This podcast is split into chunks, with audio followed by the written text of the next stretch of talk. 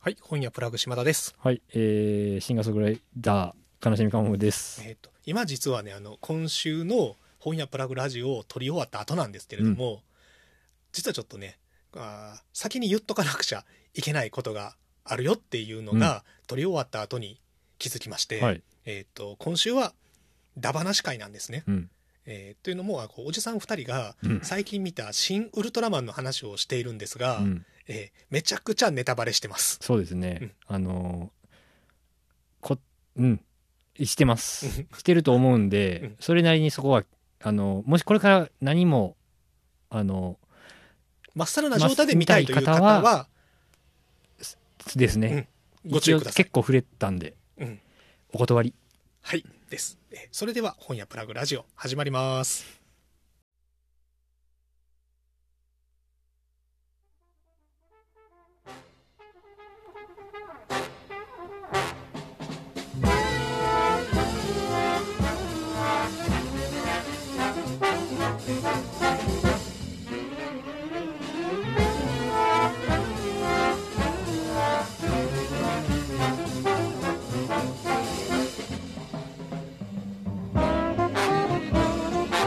はい、えーということで本日は5月19日木曜日本屋プラグラジオです、えー和歌山県和歌山市の本屋プラグからお届けする本屋プラグラジオ、えーパーソナリティは私本屋プラグ島田とはい。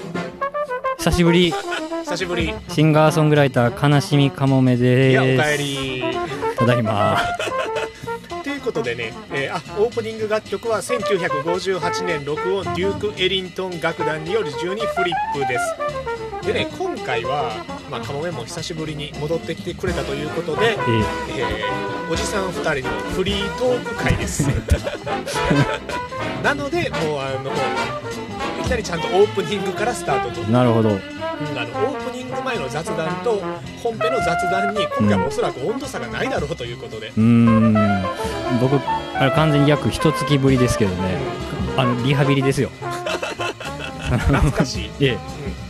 まあ、っていうことで、えー本日はもう完全にねフリートーク会でこれといった特集テーマとかはないんですけれどもご、いまああのね、ここ最近見た映画だったり読んだ本だったりをね話したいなと思います。はいでえということで本に関する話題や本を入り口にさまざまなカルチャーを紹介するポッドキャスト番組「本屋プラグラジオ」えー久しぶりのシンガーソングライター悲しみくもめと本屋プラグ島田でお届けします、えー本日も今から約1時間よろしくお願おい願いししまますす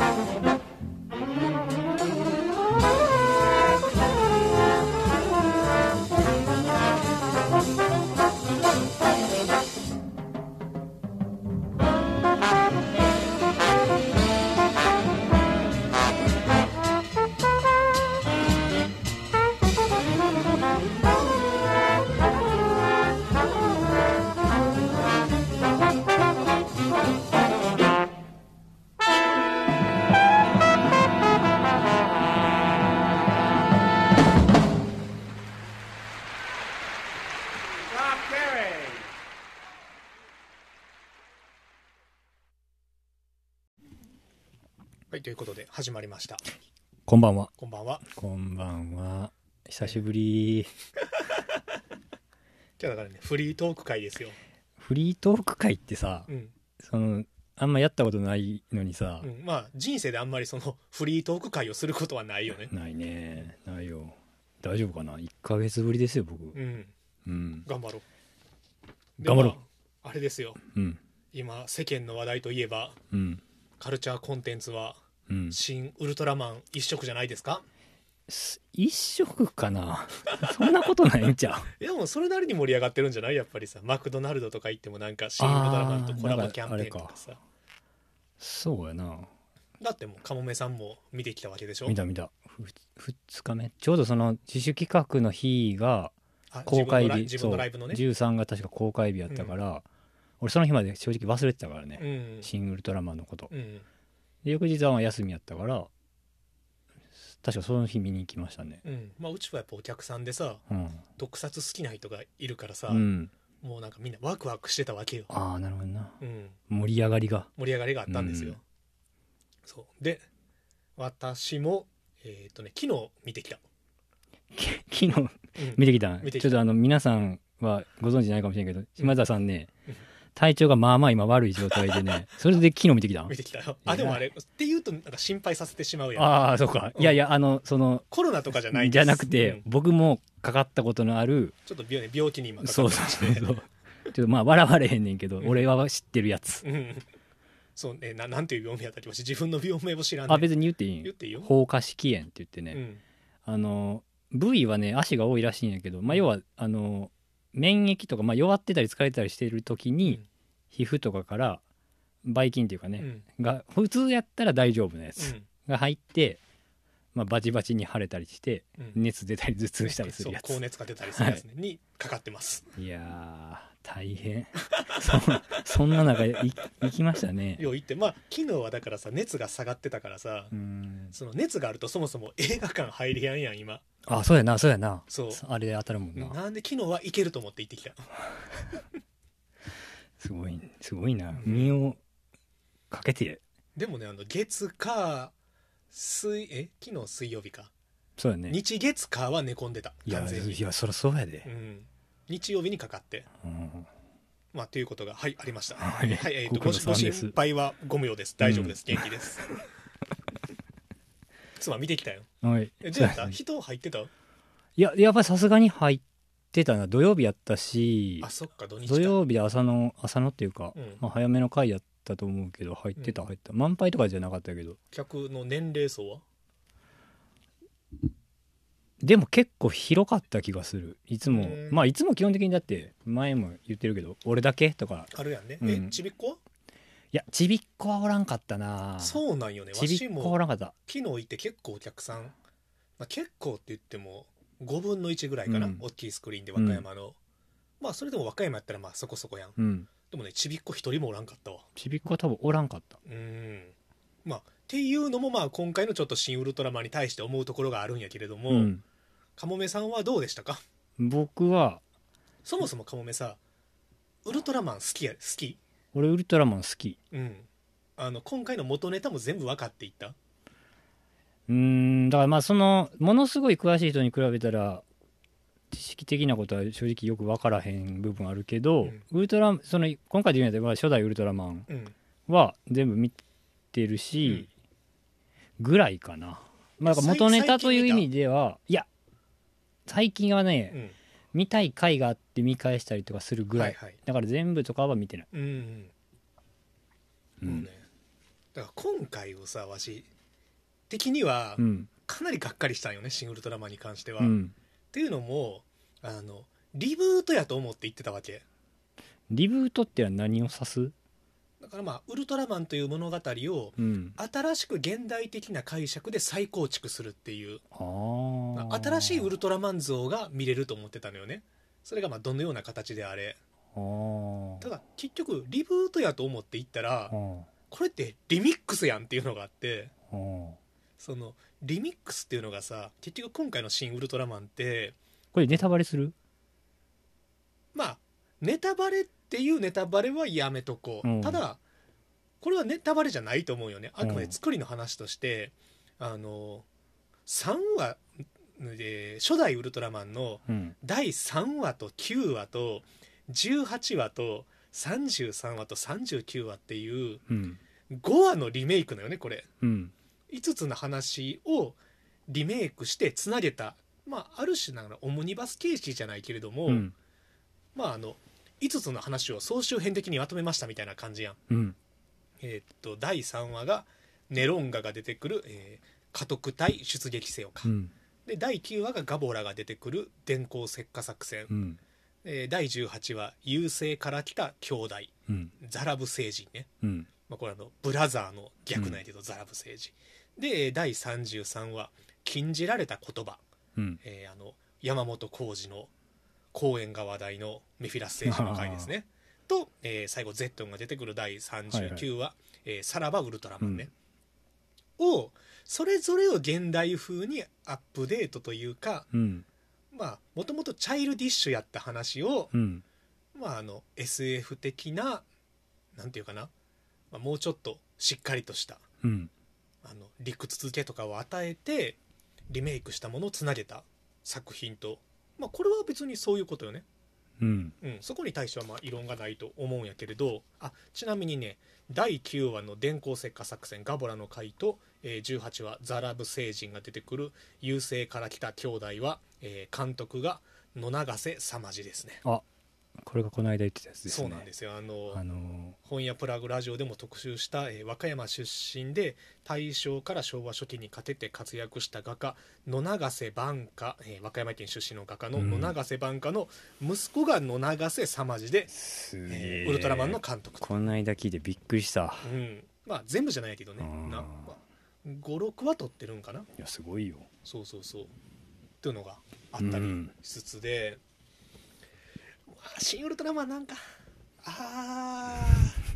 ーそこで閉じるのかっていう感じがどうしてもしてしまうあ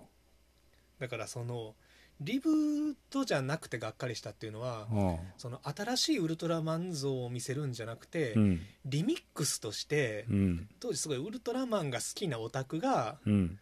本当になんかオタク受けするコンテンツとして、うんいろんな目配せをしながらうんだからなんか本当になんか新しいものを作るっていうんじゃなくて、うんなんていうんかな表現が難しいけれども、ううんんまあなんとなくわかるよゆうん言ってることはねうんうんだからすごいウルトラマンがすごい好きな人が見たらさうんめちゃくちゃ面白いと思うのよ。うんうん、ああの話をこんな風に変えるんやとか、うんああの場面をこんなところで使うんやとかさ、な結構だからその目配せはすごいいっぱいあるやん。うんオマージュであったりパロディであったりさ、うんっていうのは本当いろんなとこにほんまにこう地雷原かのようにさこう仕込まれてるんやけど俺ねあんま分からんかって、うんその出てくるそのさ今のオムニバスってことぐらいしか分からん、うんし話の筋がそうであったっていうことぐらいしか分からんかったかなあでもわしも全然ウルトラマンオタクでもないし、うん、ファンとはいえやんしちょっと急いで5話分見直したぐらいの人間やかああならるほどねうんしかもあの新ウルトラマン見た後に見直したんやけど、だから見た時はさあの全然分かってなかったわけ、うんうん、だからやからなお一層なんじゃこりゃって思ったよ うーんそうですかはいでじゃあ鴨さん良かった点をよかった点俺は素直に普通に面白かったああよまあそうというか、うんえっとまずごめんなさいねファンの方がいたらうん、樋口監督っていう時点でむちゃくちゃ無理やろなって思ってたんであそうなんはいお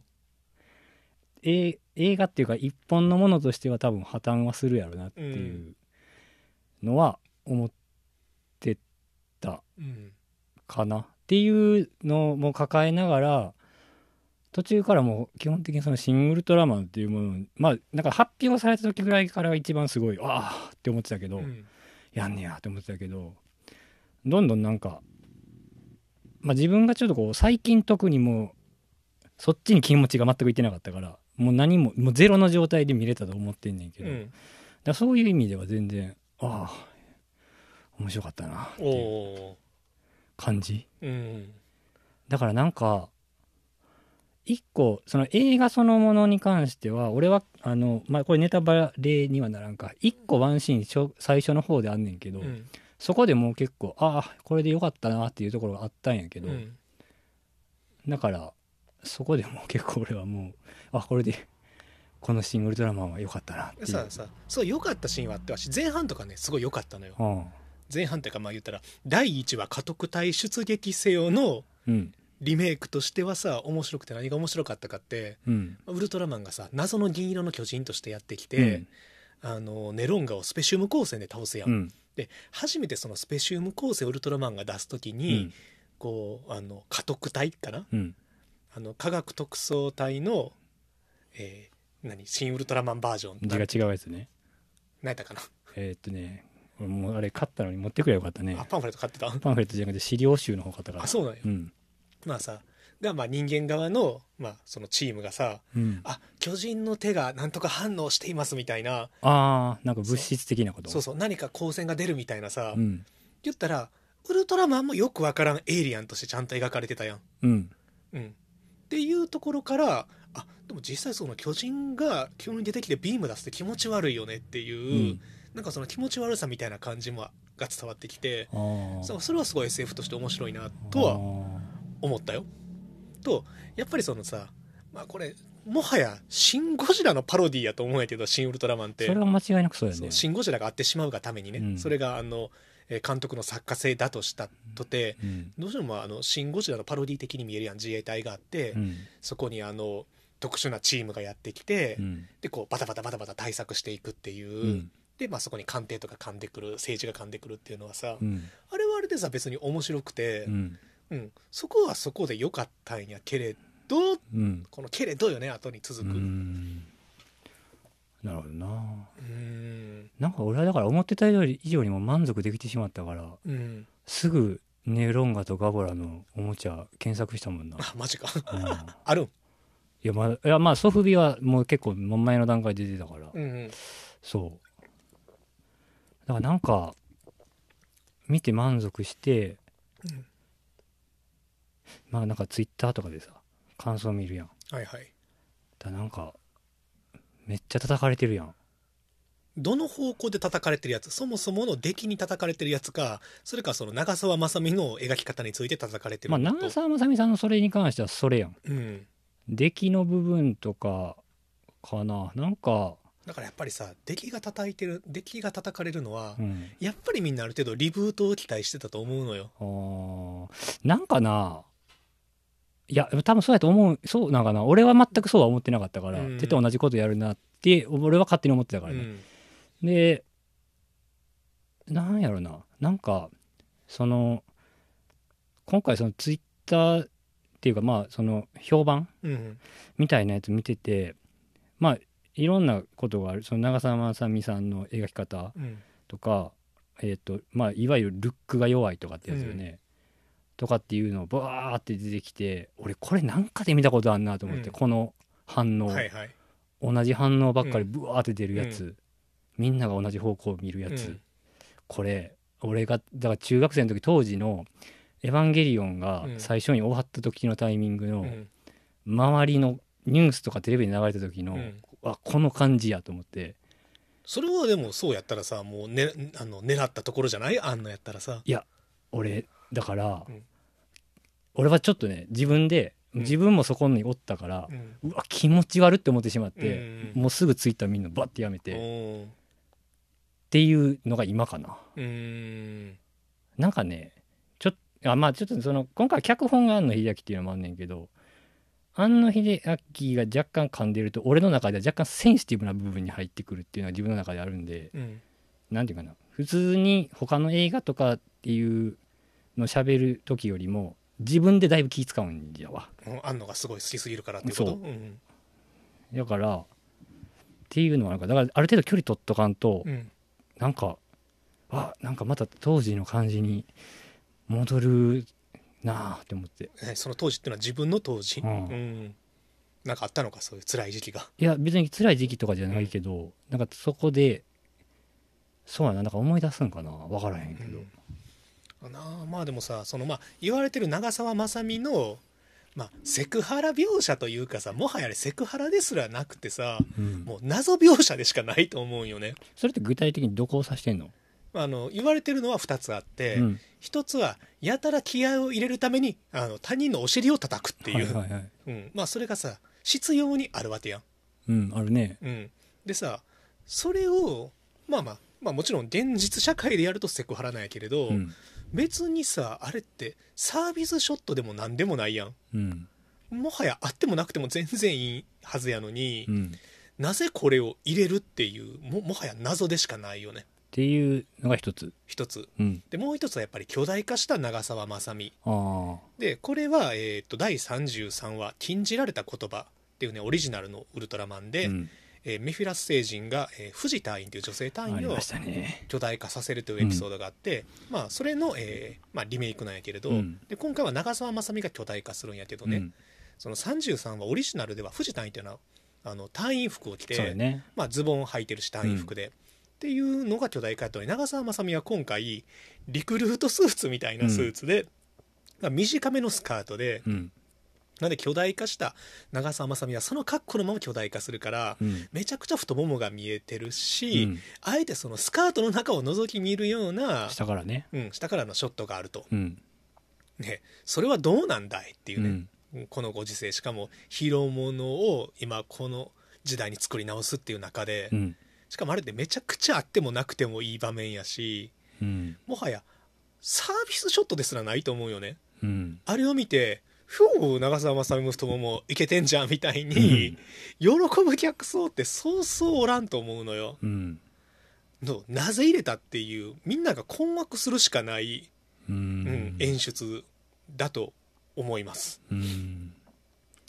うんまあお尻に関してはもうキャラ付けとしてかな俺は違和感は別に覚えなかうんうんうっんたこういう人はえらいここまで快活な人にするんやっていう感じかな、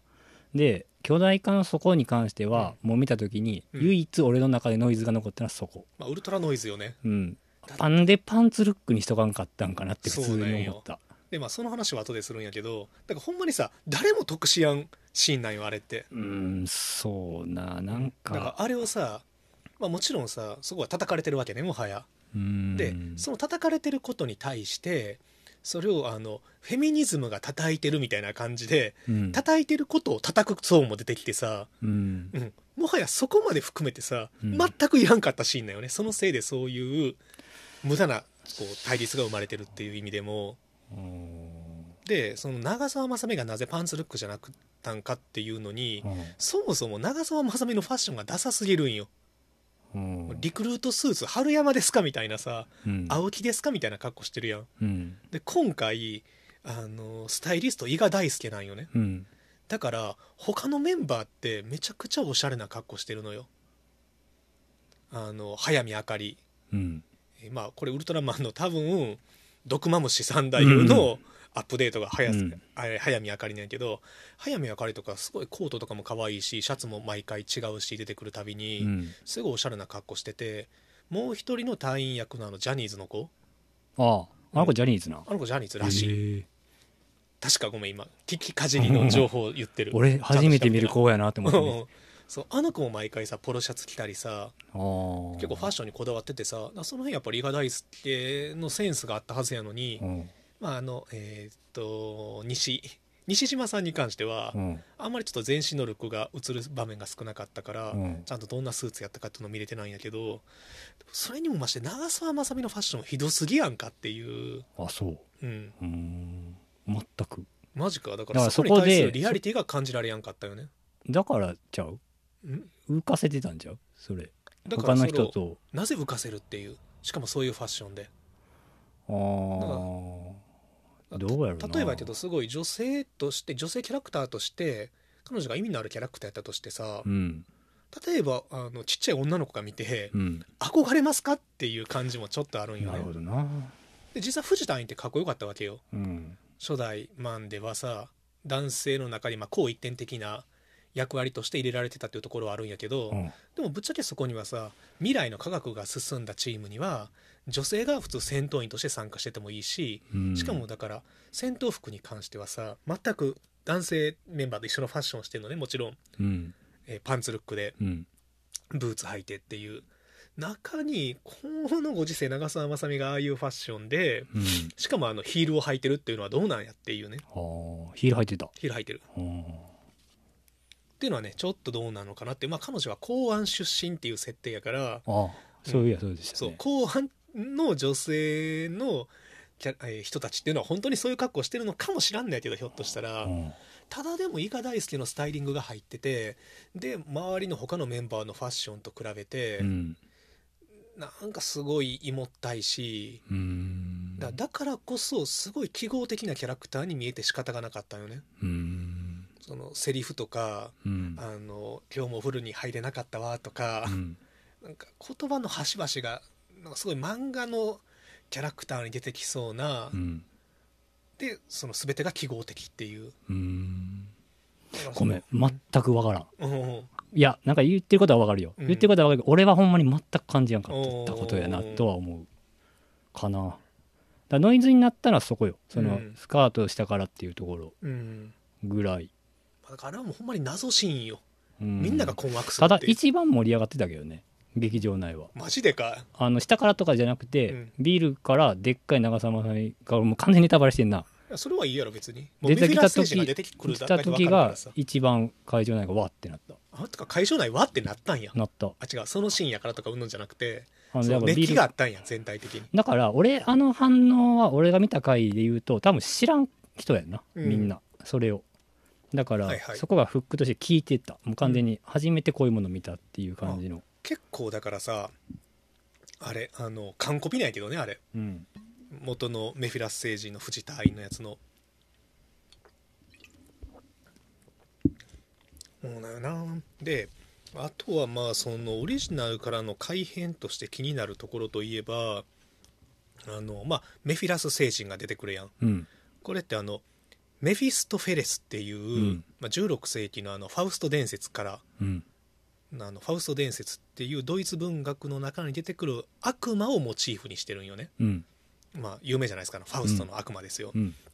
だからオリジナルではさこのメフィラス星人は地球人の少年、えー、サトル君とうん交渉してうん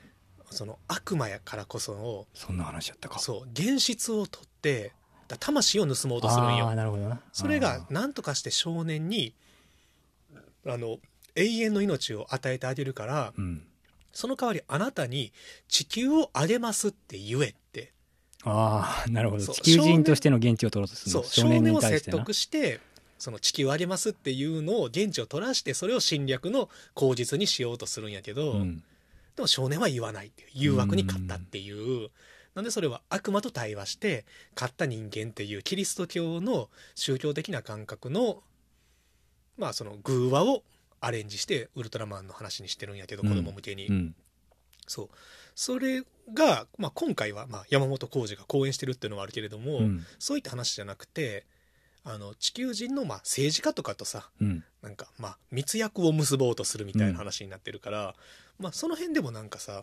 このオリジナルのウルトラマンからうん今回の「新ウルトラマン」がどんな要素を抜いていきたいかって言った時にうんもともとあったそういったメッセージ性とかっていうものは一旦置いといてうん結構表層的な記号ばっかり抜いてきてるような気もするんよね。うん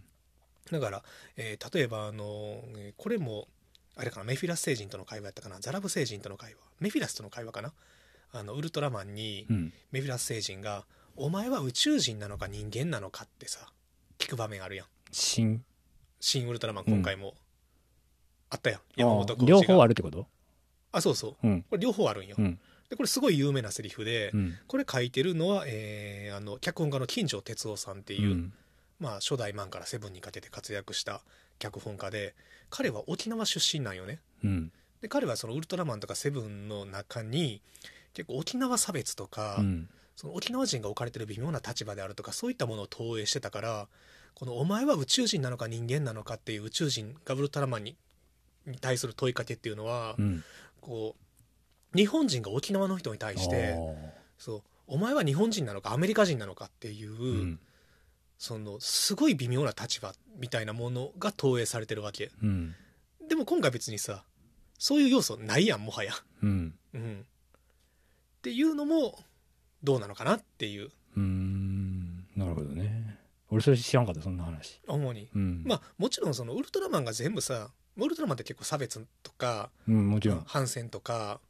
まあ、いろんなメッセージ性があるんやけどもちろんそれが全てじゃなくて、うんあの全然さ特にまあ後期後半の太郎とかエースとかになってきたら、うん、あのカブトムシの話とか、チャイルディッシュやねそうチャイルディッシュの話も多いから、そんなのがまるっと含めてウルトラマンやからうん決してその差別とか反戦を描いてないからそんなのウルトラマン精神じゃねえよとは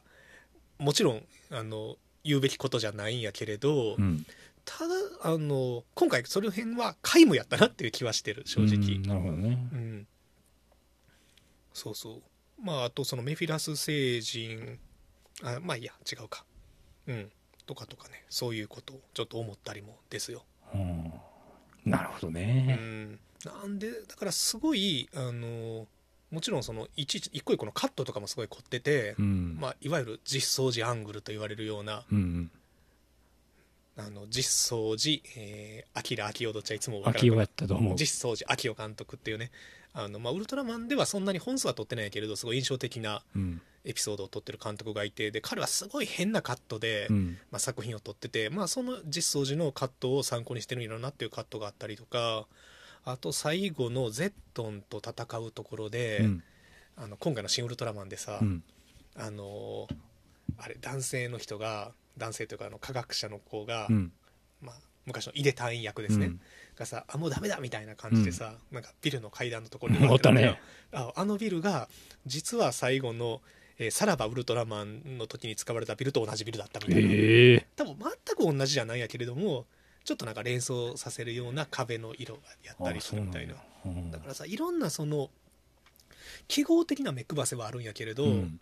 そこに習字してしまった感じがすごい内に閉じてる感じがして、うんあちょっともったいないなっていううんなるほどねだからその元ネタが分かってる人は多分見れば見るほど面白い作品やし、うん正直私もちょっとこの5話分を見直して、うんもう一回見たいなとはなってるんよね俺ちょっとその子は見ようんうんそうにはなってるんやけど、ううんただでもこの、まあ、ウルトラマンってさすごい国民的なヒーローなわけやんうんがそれがこの時代にもう一回作ってすごい話題にもなって「うん新ウルトラマンですよ」バーンって出たものが、うんこう何も新しいメッセージを含んでなくて、うん外にも開かれてないっていうのは、なるほどねっていうところがそうあだから閉じた中での楽しみ方っていうのはもっと詳しい人がさあもっとこんな面白い見方できますっていうのは多分今後いろいろ出てくると思うんやけど、うんなんかそこだけで良かったのかなっていううんのが、だから俺も気になるとしたらウルトラマンを知らんっていうかうんあんまウルトラマンってものをまあ知らん人が見に行ってうんどう思うのかは気になるかな、うん元のウルトラマンだから今のキャストで例えばまあ今回で言えば「シン・ゴジラ」ってものがある程度当たった後の作品ではあるかうら、んだからもうシン・ゴジラほどは多分面白くないと思うよ。そういう人が見てウルトラマンってものをどう思うかは気になるかなうんうんだからそうやな外に開かれたかどうかって言われたら俺はあんまり分からんかな、うんそこはもうだから元を知っててある程度好きやからなんかでもなんかさあのそれこそ別にさ志が高い映画でも大失敗するのはあって、うんスーパーマンのリブートの「マン・オブ・スティール」とかっていうのはもちろん酷評されたし、 1個目かうん、うんその外に向けて作るからいい映画っていうわけではないんやけれど、うんただわしらはさもうあの大傑作「平成ガメラ」シリーズも見てるわけやしうんこれもあの個人的には超傑作やと思ってるうんグリッドマンですよああなるほどなそういう意味かそう、まあ、グリッドマンはアニメやったけど90年代のチャイルディッシュな特撮をすごいあの今リブートするならこういう形がいいっていうのでうん全然大人向けにできてたやんうんでめ最後の最後までメッセージ性は正しかったと思うのようんうん、今特撮を愛するっていうことはどういうことなんですかで特撮を見ることによってどんな勇気がもらえるんですかっていうのをあの超大人向けの SF の中でグリッドマンはやりきったと思ってんのよねうんグリッドマンねグリッドマンうん最後のメッセージ泣いてよちょっとうんだってグリッドマンのメッセージってあの要はさこの特撮とかっていうのは作り物の世界であって、うんすごい閉じた世界でその自分の心の中では心の中のイマジナリーフレンドにはなってくれるけれどもでそれを心の中で愛することはすごい大事やけどうん彼らと一緒に外の世界にじゃあ次は行ってみようよっていうメッセージで終わるやんグリッドマンって最後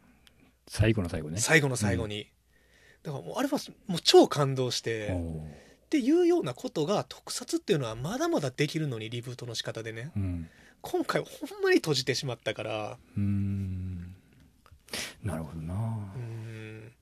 じゃああえて僕逆打っときましょうか、うん僕は一本目としては正解やったと思ってる、うんこれだから多分連作を望んでるから、うん、まあ、あの設定資料集にもあったけど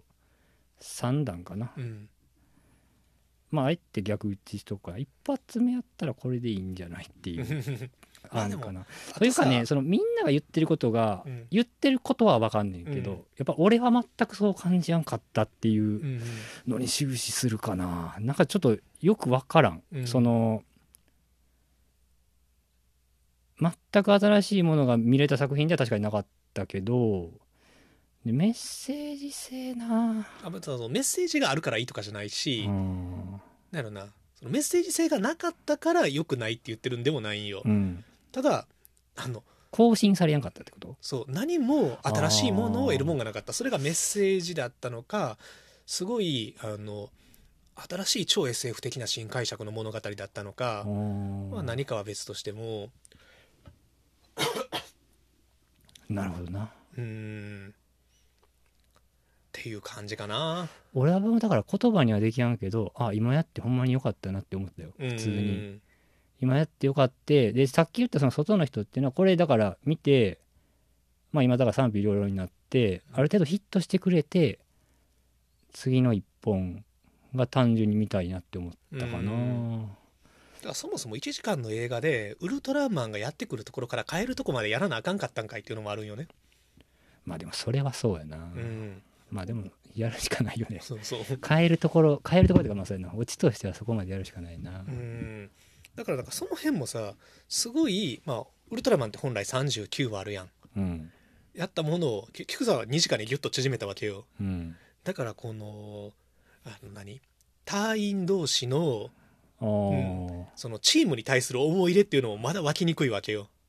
そううん、俺結構今回の家族会すごい全員好きやったけどねいやあの個人個人は好きなのよ、うんもちろん早見あかりとか超いいなと思ったし、うん、個人的にあのリアルな学者好きやから映画の中で、ああなるほどなうん、だからなんかもっと活躍してほしかったしうんなんかもっとチームとしての絆を深めるような場面があってもよかったと思うのよね。絆を深める場面は皆無やったうね。んうん、でもそこを求めたりするやんチームっていうのを、あーまあな俺が好きなウルトラマン Z ってそれやからな。うん、ひょっとしたらこれが40話あったら超面白かったんかもしれんあの流れで、まあそりゃそうやろな。うん、そこも40含め話見てたいもんな。うん、そこも含めてなんかちょっとね総集編みたいな感じもしてしまったかなっていうところが。なるほどな。なるほどね。うん、いや分かったよ熱い気持ち俺はだからそんなに熱い気持ちで見てなかった。いやでもそこまで熱くなれてないんやでうーんなるほどな。今谷人と話してることで早口になってるだけであって、うんいやだからなんか最初に言ったけどこれいやまあ多分皆さん思ったこと言ってらっしゃるんやと思うんやけど、うんこれはでもアレルギー反応やなっていうのは俺毎回やっぱ思うかな。うんどれに対するえっと、今回で言うんやったらまあ庵野秀明が脚本まあうーんオタクという言い方はあんまり俺はしたくないけど、うんウルトラマンが好きな人とか、うん特撮っていうものを今やるってことに対してすごい期待持ってたそうというかまあそうなんかねでガチのウルトラマンファンとか特撮ファンはうんあのやや困惑することはあれ別にそんな叩いてはないやろ、いやだからそれが正体不明やん、うんツイッターっていう場所で見ると、うん、だから俺はちょっと気持ち悪いと思って今日悪いと思ったんだけど、うんうんその出方と見え方が俺のタイムライン上やともうこれはアレルギー反応を見ているようだってなって、うんちょっと気持ち悪くな苦しくなってパッて離れたかななんか俺が多分さっき師匠も言ったけどうん庵野秀明っていうものが噛んでるだけでん若干自分の中でセンシティブな部分に入ってくるから、そういう見え方してるんやと思う、んからかな。まあでもさそれぞれに多分さみんながみんなさ賛成であの賛否どちらであれさ、うんまあ、それが一つ一つのあの、まあ、感想であって、うんまあ、だからあんまりその集合で見るのはよくないよね。いやと思っただから今回すげえ良かったなと思ってコンバットレックさんっているじゃんうんああのアトロクとか出てるうんまあ、ビデオ考古学者あのの人なんか映像関係の仕事してんのかな、そうやでプロの映像関係の仕事をされだてからるさビデオコレクターで有名な方がいるんやそけのど、ルックルックってみんなバーって言ってて俺ルックって何のこと言ってるかわからんかったんうや、んでコーマットレックさんも確か最初見た時にルックのことに言及してて、うんまあ、む娘さんと見に行って、うんでその後ねルックに対してねうんすごい説明してくれたのよ、うんツイッターでこれがだからフィルムとビデオのうん交差でで今の特撮で言うんやったら戦隊ものがこういうふうに実はうんあのデジタルでルル撮っッてクもっていうのはあの映像の、まあ、めちゃくちゃざっくり言うと、うん画質でいいんかな画質といううか、んっていうふうに俺まはあ質感よねとりあえず撮ってあげうる、ん、映像の質感ねフィルムで撮ってる質感とそのデジタルカメラで撮ってる質感が違うっていううね、ん、だからなんかそこまでやったらそこまで説明してくれてこうやだからこういうものでも見たかったみたいなうんだからこの人ほんまに好きなんやなと思って、何コンバットレックの話、うんんうん、だからそうだからその人のとかだけ見ればよかったかなと思ってまあそれは見たらいいと思うよ、う んまあ、もちろんまあいろんなあの解説考察がねこれから来るやろうから、うんまあまあそれはねあの皆さんいろいろ見てまあそれで見て理解が深まることによってまた映画が面白く見れることにもなってくると思うから、うんまあね面白く見れるに越したことはないからねううんん、まあただもし今から見に行くならえーわしはうあの旧ウルトラマンを見てから行った方が面白いんじゃねえかなという気はするちょっと、あーまあでもその人がウルトラマンと同棲してたからかなうん、俺は全く知らないとは全く知らんまま見てまあでもそれはもうこのラジオ聞いた時点でも無駄やからな確かにうん、もう長澤まさみ大きくなるって言ってるからあー結構ネタバレしたな多分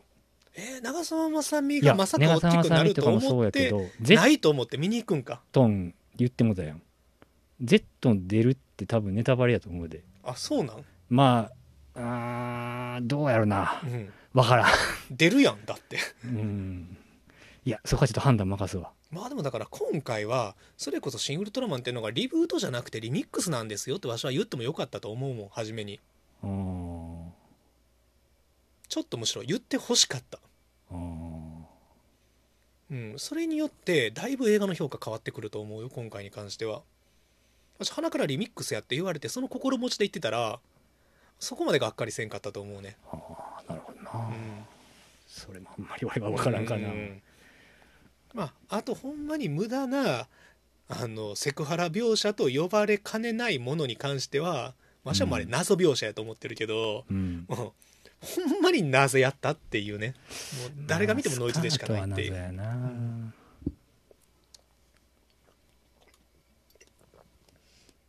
あとでも普通にやっぱりそのお風呂に入ってないあの本人の意思に反してお風呂に入れなかった長澤まさみの体臭を嗅ぐっていうシーンもわしは普通に気持ち悪かったよやっぱりこれさ、うん全部言ってみてくれほんまにうんいいんじゃないいいいい、うんそれ最初に断ってないけどさうんいいんじゃないいいうん俺は結構やめといた方がいいと思うでまあそれは後で入れるから、うん初めにあのあネタバレしてあますよって後入なんれやれる入れれるからお編集点うんそうあるからなるほどなうんまああー感じ方の違いかなあれはでもだいぶ気持ち悪いよあれはうんオリジナル要素やからねうんもともとにないであの感じもちょっとアニメの記号的な表現に感じたんよねうんなるほどなうん、そうなんですようん、うん、っていうのはちょっとねスパッとかないいただけいただけなかったなっていうところですね、うんなるほどはい。あ、ごめんなさい。ちょっとね、最後にね、まあ、注釈というか、まあ、訂正ですね、これは。あの、メフィラス星人のセリフで、あの、ウルトラマンに対して、お前は地球人なのか、それとも宇宙人なのか、っていうようなセリフっていうのが、その、金城哲夫さんの、あの、沖縄人、琉球人としてのアイデンティティ。まあ、彼はその、沖縄出身の脚本家で、まあ、さらに言うならば1966年初代ウルトラマンの放映当時っていうのは沖縄はまだあのアメリカ統治下だったんですねもちろんその中では本土復帰への運動というのも盛んに行われていたわけなんですが、まあ、かといってその戦前からやはりその日本人本土の人間には琉球差別沖縄の人を差別するっていうようなことが結構その本当にあのひどい形であって、まあ、例えばですけれどもまあ大阪とかでもね、あの宿屋とかに行くと、あの、朝鮮人、琉球人お断りみたいな上りっていうのが普通に立っていたりとか、そういった事例もあるぐらいだったので、まあ、なので、その彼はただ、あの、琉球人としてのアイデンティティも持ちながら、同時に、あまあ、日本語で脚本を書く、そしてあの、本土で活躍している脚本家でもあったわけで、その、なんかな、日本と沖縄の狭間に立たされている自分の微妙な立場。えまあ、その中でも彼は、その、日本人と琉球人、沖縄、本土と沖縄の架け橋になろうと、えーすごいいろいろ努力されてきた人でもあるので、っていう話をしたかったんですけれどもね、ちょっとそこでね、めちゃくちゃ言葉のあやというか、その、お前は日本人なのかアメリカ人なのかっていう、これ完全に言い間違いですね。まあ、言い間違いというか、まあ、あの、非常に失礼な発言だったと思うので、そこは、あの、えー、慎んで訂正させていただきます。えーそしてあの、もう一点だけ、あの、長澤まさみが大きくなるシーンがいらないっていうのは、決してその長澤まさみが大きくなるという物語上の、何えーその、まあ、シーンですね。シーンが全部いらないというわけじゃなくて、そのシーンの中における、そのスカートの中を覗くとか、まあ、太ももがあらわになるというか、まあ、そういったショットですね。演出が、えーいらないんじゃないかという話で、あの、決してあの、その大きくなる下りが丸々いらないというわけではないのでね、えーその辺もあしからずということでお分かりいただければありがたいです。やばな、結局、はいそんなに特撮オタクでもないおじさん二人の、うん、新ウルトラマンダ話になってしまいみたまいしたなね。ダバダな話やな。ウルトラダ話を。 で、実はちょっとね、本を紹介しときましょう。本屋さんやからうな、んえー小林、えー康美さんの「ウルトラマン F」っていうおおこれね早川であのウルトラマンを SF 小説でリブートするっていうシリーズがあって、まあ、全3冊でシリーズズがあんのシリーズあるへー123ででこれ3冊目なんやけど1冊目が短編集でうん、で、えっと、23でそれぞれ別の SF 作家がそれぞれが思い描くウルトラマンっていうのを SF 小説にしてるっていううん、で F 結構面白くてえそれ全部読んでんのうんおマジで すげえなそうそうそうでこれって言ってウルトラマンの後日談なんよ初代マンのってこと初代マンの後日談えがこれがね結構面白くてそれこそ巨大富士隊員が巨大化した後の話やんー、おやからなぜ富士隊員は巨大化できたんやとおおそもそもウルトラマンはなぜ巨大化できたんやっていうことを科学者が研究したりしてて、うっんていうのもあの質量が変わってるわけうんでそれをアメリカの軍事、何、えー軍事組織とかはうん巨人兵器を作ろうとするんよね、はいはいはいはいうん、そのために決戦を用意して、うんとなると同じ分の肉の塊の質量を用意してうん、それと融合させることによって巨大化させようとするんやけど無理やりね、はいうん、あの巨人兵器を作ろうとするんよ、はいはいでも今回のさ「新ウルトラマンも」うん結局さあれってストーリー的になぜ最後ゾフィーが地球を滅ぼそうとするかというとゾーフィーねあゾフィアもうネタバレしてるから全部言うけどうんゾフィアうんあれは人間が兵器になるからやろ、うん巨大化してそうっていうことをアメリカがやろうとするんよ、うんただ富士単位はなぜ巨大化したんかっていうとあれはメフィラス星人にナノソナノチップナノマシンみたいなのをうん血液の中に埋め込まれてて、うんそのナノシステムがなんかこう宇宙の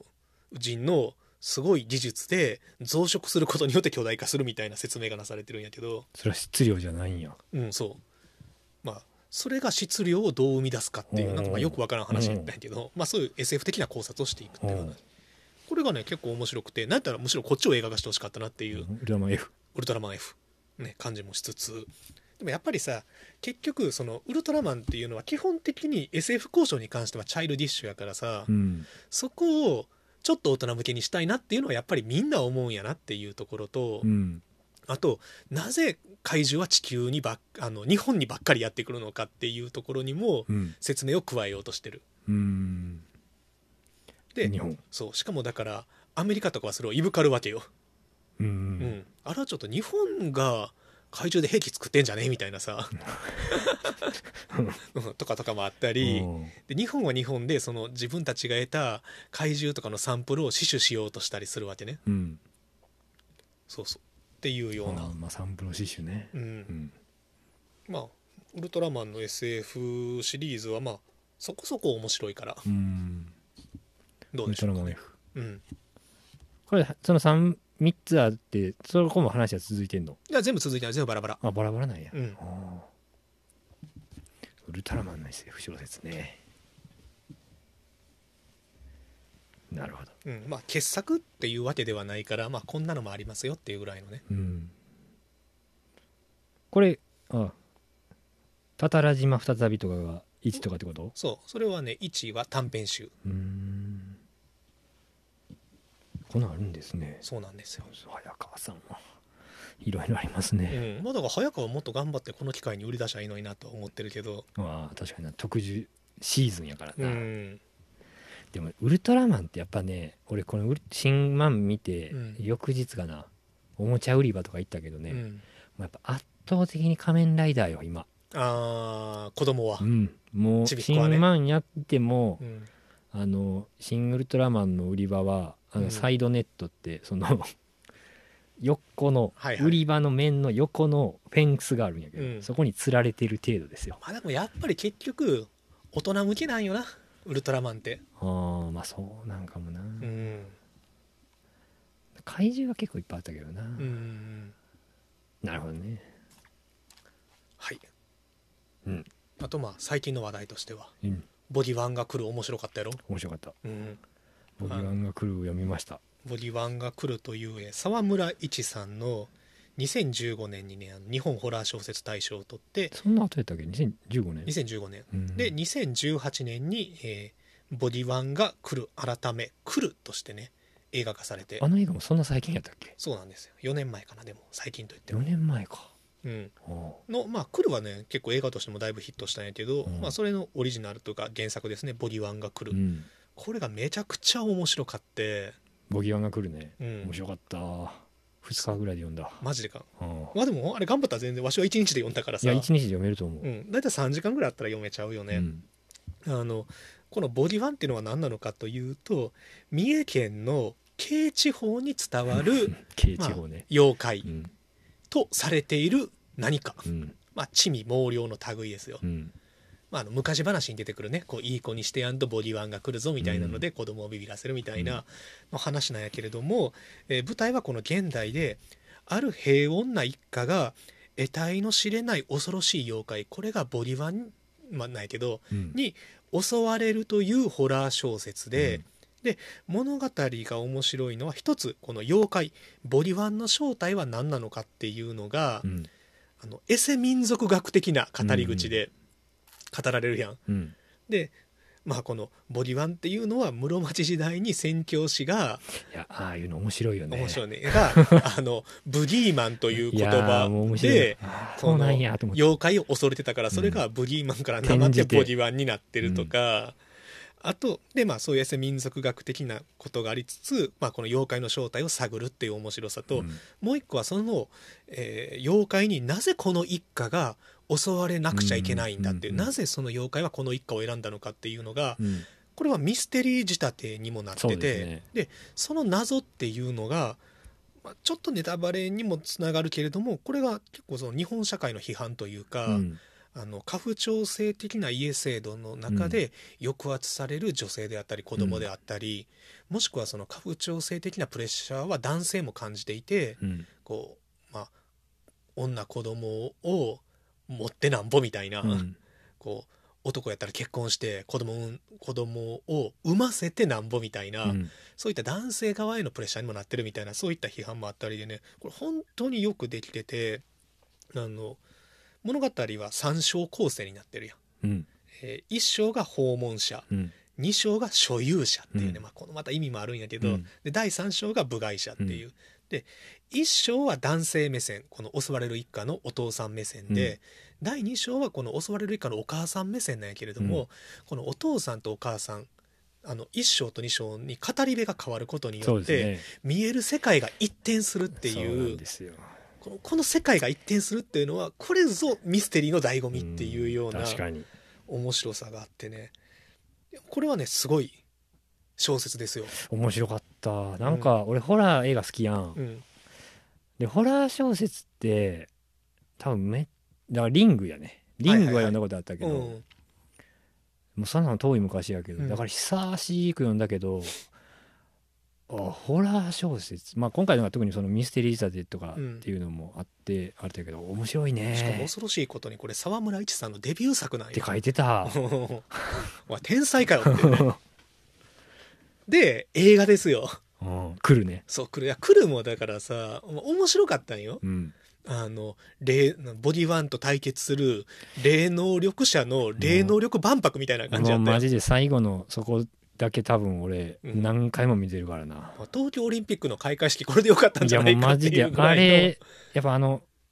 見たことない方はぜひそこだけでも見てほしいんやけど、うんあの要は全国からさ霊能者が集まってくあのるそう新日本新全国の幹線とかに乗ってさ、のあの沖縄のユタかうら、んあの女子高生の巫女から向こうからお坊さんから、まあ、宮司さんまで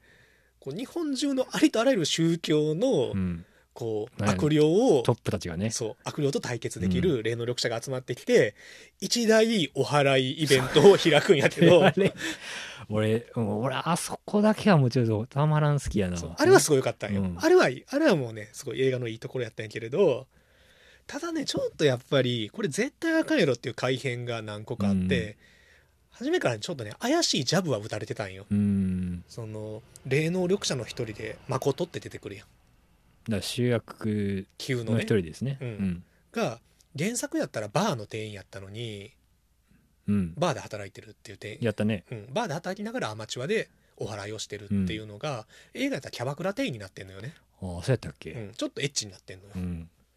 とがまあそれはジャブですようんでも一番の問題はその原作にあった家父調整的な批判っていうのが、うんマジでなくなって確かにな読んだ後思い返してみれば確か言われてみればそうですねそ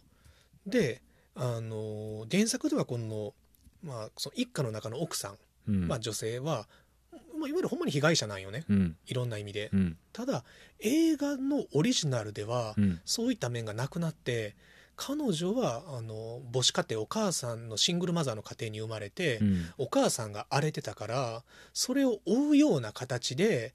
あの子供をほったらかして、うん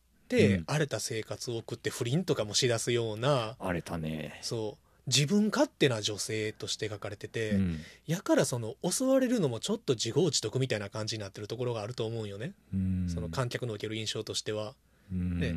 映画っていうのはなぜ彼らは襲われるのかっていうといやみんながみんな自分勝手だからじゃないですかみたいなんで、確かになだからその今回のその小説読んでうんまあ明らか俺からしたら明らかにされうたんその、あのシステムうんはないからねうん、映画の方はそうやろうんだだから本当に原作は家制度の抑圧やったのがそのうんちゃんとした家族を作らなくちゃいけないっていう抑圧っていうのが問題やったのが、うん映画やったらちゃんとした家族を作れないことが問題みたいなんであー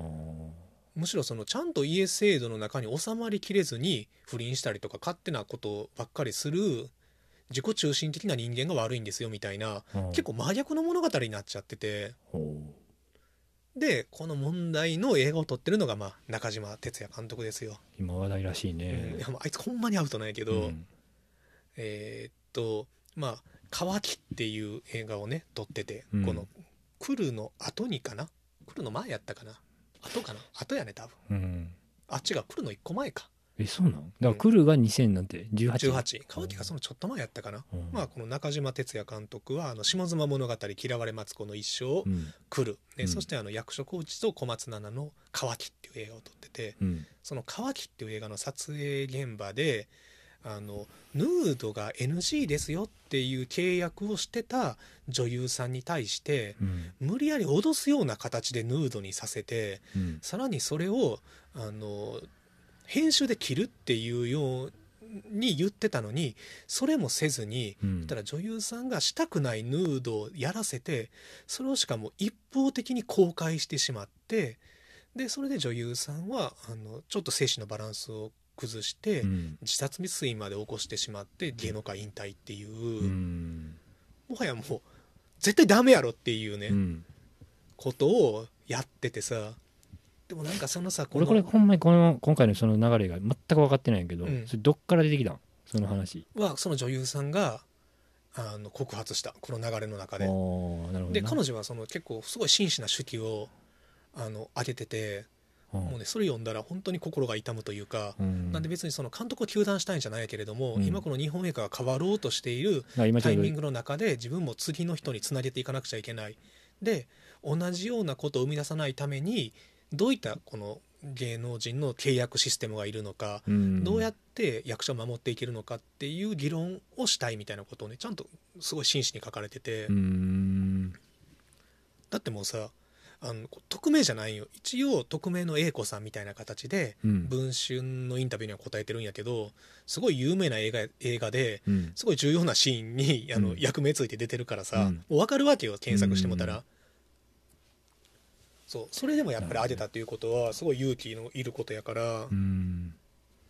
ただでもやっぱりこのさ「来る」の改編を見た後やったらなるほどちょっな。とねあやそうっ感ぱじやるとっぱりそういうことかっていあうーだってもうこれって完全に監督の思想やから、うん原作から切ってうんさらにあえてその女性の不倫シーン入れるとか、うんシングルマザーの子供やからその子供もまた荒れた家庭しか築けないみたいなっていうのはうんうんうんもう100%差別やから偏見やし、確かにだから映画ではそれあったな。うん今回小説読んでるけどそれなかったな。ないよ全くないよね。確かに言われてみればう。んっていうのがあったからああって思ったよ。ああなるほどうな。んえ島ちゃんさっきどっち見たんえー原作「あーボギマンが来る」読んで超面白かったから、なるほどな。うん、その後あ映だか画らそ見うかて、最近言ってたな。うん、ああそういうことなんじゃこりゃって思ったよ か。。なるほどな。だかうんら俺映画もさうん何回か見てるしその最後のところなんか多分何回も見てるけど、うん話の筋覚えてないからうん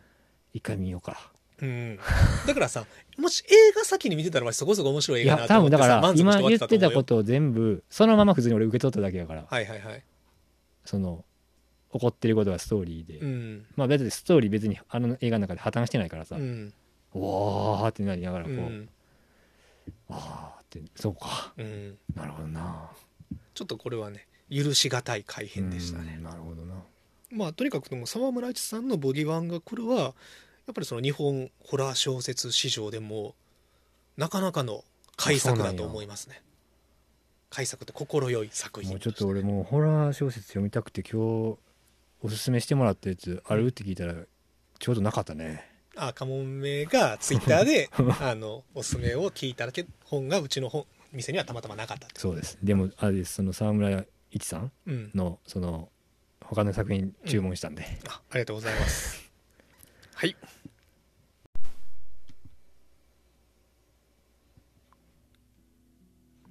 はい、もう完全にダバなしで1時間が経とうとしているエンディングです。リハビリになったなあ、エンディングはカモメ水煮で夏です。ありがとうございますこれかけてくれてるんですねこれはあの5月 のエンディングのソングです。これはでも超いい曲やから。 5月のうん夏やのに、うんありがとうございますはい。あ、告知や。告知や。あめっちゃ大事うん。そうですえーっと今日が19日19えーっとねもう今日聞い てうん今日聞いてあさってのご予定空いてる方、えー5月21日にですねこちら和歌山県にあります本屋プラグさんで、えー過去2回ぐらいやらせてもらったことあるんですけども2回ぐらいかな僕はうん、カモメはね。えー本屋プラグライブを久々にねやらせていただきます、えー5月21日土の曜日、土曜日えーあさって。あさってですね広島からですね、えーサイモンさんという方をお呼びしましてというか出してくれとうん言われまして、えーすぐお願いしてやらせていただくとで、まあ、一応このサイモンさんって方はまた僕のツイッターとかで紹介はさせてもらってるんですけどなんかすごい人です、うんここでも一回確かやらせてもらったんですけど一応なんかライジングさんとかに出てるような人あ、そうなんや。はいあ、すごいやん。っ僕嘘やなと思ってたけど確かに名前あったんでほんまでマジかほんまでしたていう。まあ、というか、まあ、単純にほんますごい人です、うんあのすごい歌を歌ってすごい曲を作る人なんで、えっともしご予定があいあさって空いてましたら21日の7時かなえー6時半会場のの19時スタート19時スタートで一応予定はしてますんではい、料金は1500円でよかったかな1000円とドリンクワンド代500円で、えー一応10名限定とはなっておりますのでもしよろしければご予約いただければと思います、はいあのまあ、うちの狭い店内なので、えー本棚の間を縫うように見ていただくよううな、んこじんまりとしたライブになると思います、それもまたよし、うんまだもうちょっと余裕はあるのかなありますじゃあお願いします、はい、えー10名限定ですので、ただ10名限定ですのでっていうのにこんだけまだ告知をしてるということは、うんあのリアルにどれだけ来てほしいかということをね、えーちょっとあの行間を組んでいただければと。大事ということで、えー今週は本当にダバなしやったね、うんなんか久々の感じした、うん、ちょっとまだこれから頑張っていきましょうよろしくお願いしますはい、えー本屋プラグ島田とはい、えーシンガーソングライターからしみかもめでしたはい、えー本日もご視聴ありがとうございました来週もまた、えー本屋プラグポッドキャストでお会いしましょう